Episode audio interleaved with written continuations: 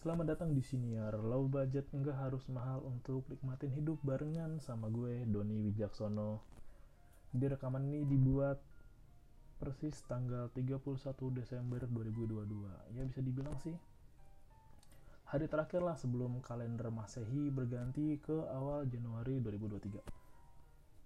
Hmm, Bisa dibilang untuk tahun ini kayaknya gue nggak begitu excited merayakan tahun baru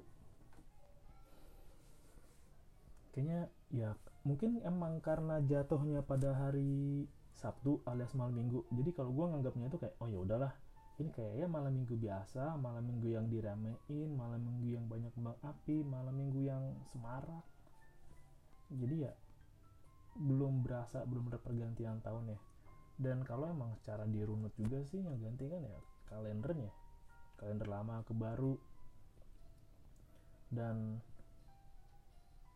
malam ini banyak pedagang-pedagang yang cuan.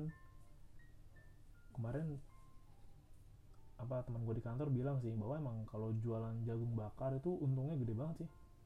Ya bisa lah bersih bersih bawa 500 ribu bersih dengan modal yang sekian.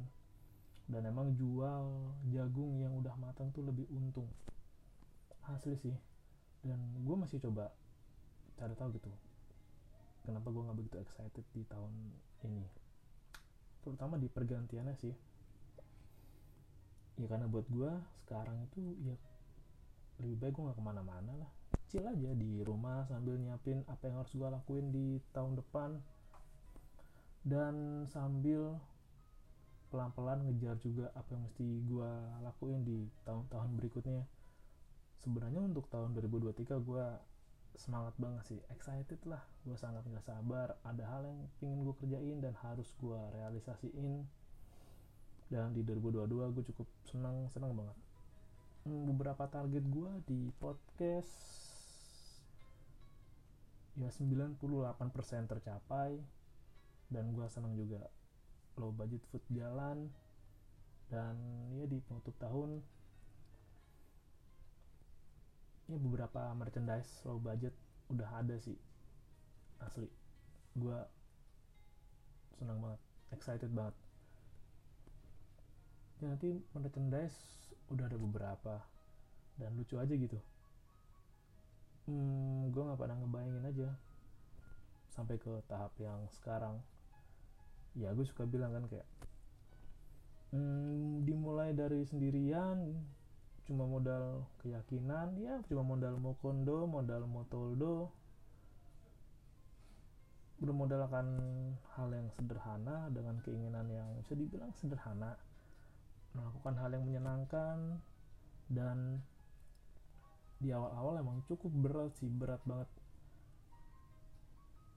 Berat karena emang lu kalau bisa denger rekaman gue yang pertama di podcast itu kocak banget karena emang gue rekam di pinggir jalan dengan keadaan yang gue rasakan saat itu juga. Jadi emang kalau denger rekaman pertama ya di pinggir jalan lah lu bisa denger banyak kendaraan terus ada temen gue lewat manggil. Ngasu emang. Bikin gue nggak fokus. Tapi gue sangat menyenangkan sih dimulai dari rekaman HP biasa upload upload lalu masuk ke beberapa platform sekarang dan udah ada beberapa produk ya bisa dibilang udah ada merchnya terus udah bisa bikin kontennya dan gue gak nyangka 2022 gue bakal banyak eksplorasi ke tempat-tempat baru. Jadi bisa dibilang gue secara personal itu emang gue gue nggak tahu sih kalau gue menyebut diri gue introvert lah. Introvert dan ekstrovert ketika diperlukan gue tuh emang nggak biasa untuk ke tempat-tempat baru explore tempat baru. Dan kayaknya malas aja gitu gue weekend lebih senang di ya di rumah aja. Paling gue main PS lah atau gue ngerjain gundam gue lah atau baca-baca lah atau kalau ya bikin skrip aja. Tapi ya lama-lama menyenangkan aja sih ke tempat-tempat baru.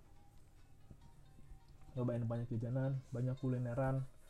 Jadi seenggaknya gue pelajarin sekarang adalah ya kalau ditanya soal rekomendasi makanan yang low budget yang nggak mahal. Tapi kualitasnya oke dong oke lah. Ya bisa lalu ajak temen lu nongkrong di sana sambil lu beli juga lah dagangannya. Lo sekalian ngebantu UMKM ngebantu mereka juga seru seru banget sih. Dan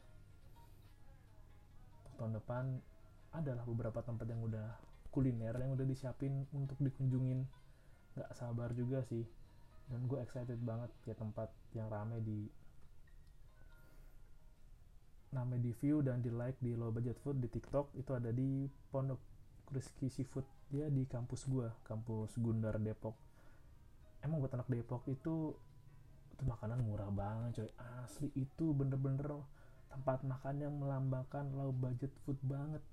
Lo bawa 15 ribu aja udah bisa dapat makan sama minum loh kenyang lagi lo makan minumnya. Sampai lo oleng. Asli.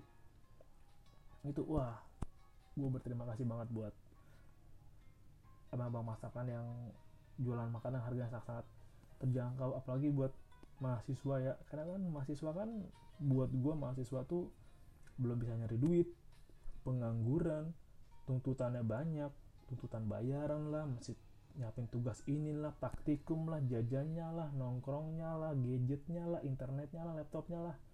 Mahal banget Set. tapi beruntungnya tempat-tempat makan sangat menolong. Di kampus gue juga ada sih yang di cabang Kalimalang tapi apa kemarin gue nggak nemu kali ya? Itu juga ada sih kayak warteg prasmanan gitu. Gue belum nemu mungkin kemarin gue ke sana kan hari Sabtu. Jadi lagi pada ujian dan kembali lagi kayak kembali ya gue 2022 tahun baruan karena bingung juga sih lo mau gimana.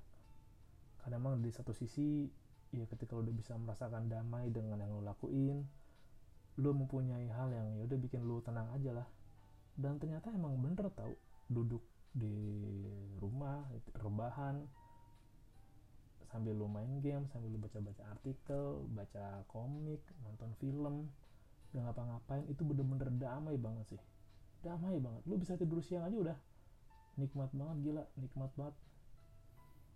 Hal yang nggak bisa lo lakuin di hari-hari biasa karena lo mesti kerja juga kan. Lo mesti ada aktivitas dari Senin sampai Jumat.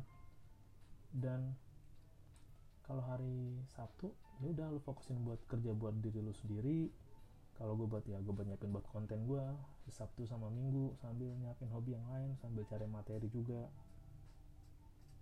Sangat menyenangkan lah. Bahwa ya tadi gue juga dengar cerita sih gue inget gue inget jadi kan gue biasa kalau misalkan lagi senggang gitu kan gue suka nyuci motor gue sendiri lah. Terus gue nyuci tetangga gue itu hmm, kerja di rumah sakit di daerah Jakarta Utara. Kan gue nanya nih tumben mbak nggak masuk oh, siapa bilang? Aku masuk kok. Aku masuknya malam. Ya udah paling nanti tahun baruan di jalan lagi. Terus ya oke lah. Gua beberapa ngobrol. Gue baru tahu ya ternyata tuh kalau malam tahun baru itu di rumah sakitnya itu ya adalah kasus di mana orang-orang yang masuk ke IGD IGD atau UGD oh, masuk ke IGD IGD kali ya mungkin gue salah IGD karena apa? Karena ada yang tangannya berdarah semua kena petasan. Terus yang tahun lalu tuh pernah ketemu kasus ada anak gitulah yang tangannya mesti diamputasi. Beneran diamputasi karena tadi karena luka karena kembang api. Kan diceritainnya gini sih kayak misalnya lo lagi main kembang api nih gitu kan dilempar-lemparan mungkin kayak petasan teko kalau lo tahu kali ya nah itu kayak dilempar pertama dikasih ke lo lempar lagi nggak meledak. Lempar kedua lagi ke lo meledak. Nah di petasan ketiga yang di kan lu pasti pernah deh ngalamin kayak kamu nyalain petasan dikasih lo dilempar. Nah itu di petasan ketiga itu pas mau dilempar udah meledak duluan di tangan. Itu tangan darah semua katanya. Gila sih sampai mesti diamputasi. Serem banget. Asli. Dan emang kalau malam tahun baru suka ada kejadian di daerah sana kayak namanya tawuran lah yang namanya luka-luka bacok lah asli. Hmm, bisa dibilang ya di rumah sakit tuh setiap tahun pasti ada aja orang-orang yang jadi korban. Pas tahun baruan itu kebanyakan korbannya anak muda. Dan gue juga pernah ngalamin namanya tahun baruan macet di jalan. Itu aneh banget sih gila. Lu tahun baruan tin tin tin tin, tiba-tiba lu ada kembang api banyak duar duar duar duar duar. Jam 12 lewat lu masih stuck di jalan nggak bisa ke mana-mana. Aduh gila bosen banget dah. Karena tahun baruan di luar juga udah pernah ya banyak hal lah dan yang bener-bener sekarang bener-bener nggak terlalu pengen juga sih. Mungkin bisa dibilang ya udah udah bukan masanya lagi kali ya. Kalau masa muda kan wah lu kalau tahun baruan di rumah bosen nggak keren nggak gaul wah nggak seru. Sekarang kayak kayaknya udah deh tahun baruan di luarnya deh. Kayaknya udah ya sama sendirian atau lu kumpul sama teman-teman dekat lu nggak bakar-bakar nggak nggak bakar-bakar. Gue mulai di fase yang anjing kalau bakar-bakar tuh capek banget ya. Lu pasti bakar-bakar pernah kan? Dulu gue bakar-bakar tuh lu nyiapin batu batanya lu susun lah. Lu nyalain arangnya dulu terus lu minyakin arangnya biar nyala. Terus lu siapin panggangannya lu olesin bumbunya. Be bakar-bakar gitu kan. Iya seru sih tapi setelah bakar-bakarnya itu kotor kotor banget kotor kotor lengket. Gue pernah soal bakar-bakar di rumah teman gue kan teman kampus gue itu di halaman di depannya gitu loh jadi kita pakai kayak ada panci gede gitu kita kasih arang terus dia dipanasin gue dikasih atas eh, besi gitu buat naruh ayamnya. Itu namanya nuang minyak lah nuang bumbu lah ngaduk ayamnya lah nantes nantes netes lengket banget ubinnya gila. Dan makannya pun juga sebentar dan bakar-bakarannya pun si profesional tuh hasilnya tuh. Ayamnya nggak matang-matang banget bumbunya ada nggak ngeresep ada yang rasa rebusan doang. Wah macam-macam lah. Tapi emang sih kebersamanya dapet. Mungkin ke depannya kayak kayak daripada bakar-bakar mendingan bikin tom yum tom yum atau yang rebus-rebusan gitu deh. Lebih bersih. Itu ya udah nongkrong aja. Kayak juga pernah gue tuh tahun baru sambil PS aja sama teman-teman gue udah bener main PS aja kayak oh tahun baruan. Oke okay deh. Udah bukan masanya kayak gue bikin wacana tahun baru tuh kayak New Year New Me. Lu pasti pernah bikin kayak New Year New Me. Oh tahun yang baru aku yang baru. Baru apanya? Lu baru keluar dari toko. Baru apanya? Lu baru dilaminating lu baru di refresh gitu baru F5 ya. Ya lu ya lu aja lah ini gue juga pernah bahas deh di episode yang lalu awal-awal Januari lalu tahun ini.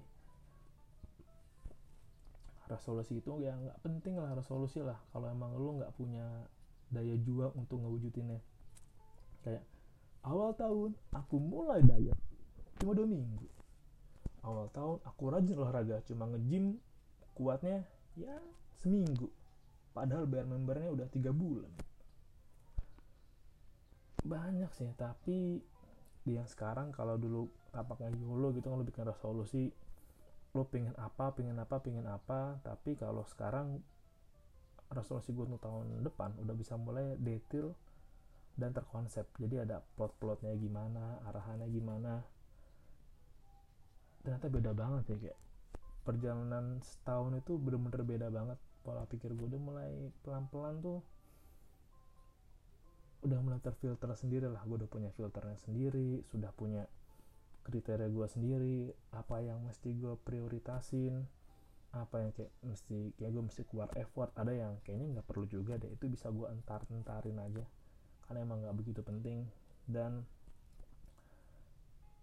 udah bisa di tahap di mana kayaknya nggak perlu gue lanjutin deh atau nggak perlu gue tekuni deh. Karena nggak atau mungkin nggak kelihatan lah atau nggak cocok di gue. Emang udah bukan masanya kali ya yang namanya tahun baru urak-urakan seru-seruan. Ya new year new me lah seneng-seneng lah. Pulang pagi lah. Atau gue nggak tahu deh tahun depan gimana tapi kalau bisa emang ya enak kan tahun baru sambil nyari duit sih sambil lu kerja nyari duit juga. Gue juga pernah kok ya tahun baru sambil nyari duit ya ikut-ikut. Keliling-keliling ada acara tahun baruan walaupun rasanya ada rasa sedih gitu. Karena masa itu lagi keadaan yang sulit harus ya harus nyari duit lah. Tapi seenggaknya emang ketika tahun baru ya kita bisa nikmatin benefit. Ya kalau karena gue bisa dapat uang lebih saweran yang lebih makan-makan yang banyak dan ketemu banyak orang aja. Tapi di harapan gue 2023 ini ada beberapa orang yang gue pengen banget temuin dan pengen banget ngobrol kali ya. Dan pengennya gue sih di 2023 lebih banyak konten ngobrol sama orang-orang. Ngobrol aja gue paling seneng ngobrol gitu sama orang yang gue paling seneng ngobrol sama orang yang tetap setia sama mimpinya. Itu gue respect banget seneng banget. Dan bersyukur ya gue ada teman gue yang kayak gitu dan gue seneng banget ada tetap orang yang suka ngelakuin hal yang dia suka yang perjuangin apa yang dia suka. Tapi 2023 bakal excited. Gue gue optimis sih. Gue bisa berkata ngomongnya data tapi optimis. Walaupun emang katanya kata pemerintah keadaan bakal sulit bakal resesi tapi kita nggak tahu nih apakah ada hal besar yang akan terjadi? Ya saran gue untuk 2023 lu coba kurang-kurangin percaya zodiak lah lu kurang-kurangin percaya ramalan-ramalan lah. Kan ada penjelasan tuh yang kayak ramalan apa ternyata emang ya berpikir kolektif dan peluang benarnya itu misalkan ada kalau ramalan tuh kayak dari lima yang dilempar dua yang akurat. Yang difokus dua yang akuratnya yang tiga asal nebak ini ya asal nebak-nebak aja lah berarti emang gak kejadian atau apa ya. Berpikir logis aja lah harapan gue emang lu pada 2023 udah pada mulai bisa berpikir secara lebih logis lebih nggak gampang kemakan informasi oleh media. Dan pesan gue sih sedia payung sebelum hujan. Karena lu nggak akan tahu kayak kemarin lucu banget yang badan riset itu kan BRIN versus BMKG ramalin badai itu juga lucu banget sih lo harus lebih selektif percaya informasi yang lo terima dan untuk penutup lo harus mulai. Ketika misal lo kan yang dengerin gua ya usia 17 sampai 35 lah. Lo udah bisa mulai belajar memprioritaskan apa yang mesti lo perjuangin apa yang mesti lo usahain apa yang mesti lo berikan effort apa yang mesti lo tinggalin kurangin abaikan. Ya banyak hal lah tapi seenggaknya tahun depan 2023 resolusiin targetin lu punya lebih banyak teman. Teman yang bisa ngebantu lu bertumbuh lebih baik menjadi lebih baik dan baik dan hebat. Dan perbangun koneksi yang bagus. Karena peribahasa gue inget dulu ya hmm, ada soal income. Gue lupa lagi. Pokoknya adalah uh, banyak temen banyak income. Gue lupa bahasa Inggrisnya lagi. Anjir. Tapi itu sih. Ya semoga di tahun 2023 lo bisa nemuin banyak rekan-rekan rekan bisnis teman bisnis yang bisa ngebantu lo dan ngebantu diri kalian untuk bertumbuh. Dan 2023 bakal sulit sih. Saatnya lo menerapkan gaya hidup low budget. Terima kasih udah dengerin dan salam low budget. Nggak harus mahal untuk nikmatin hidup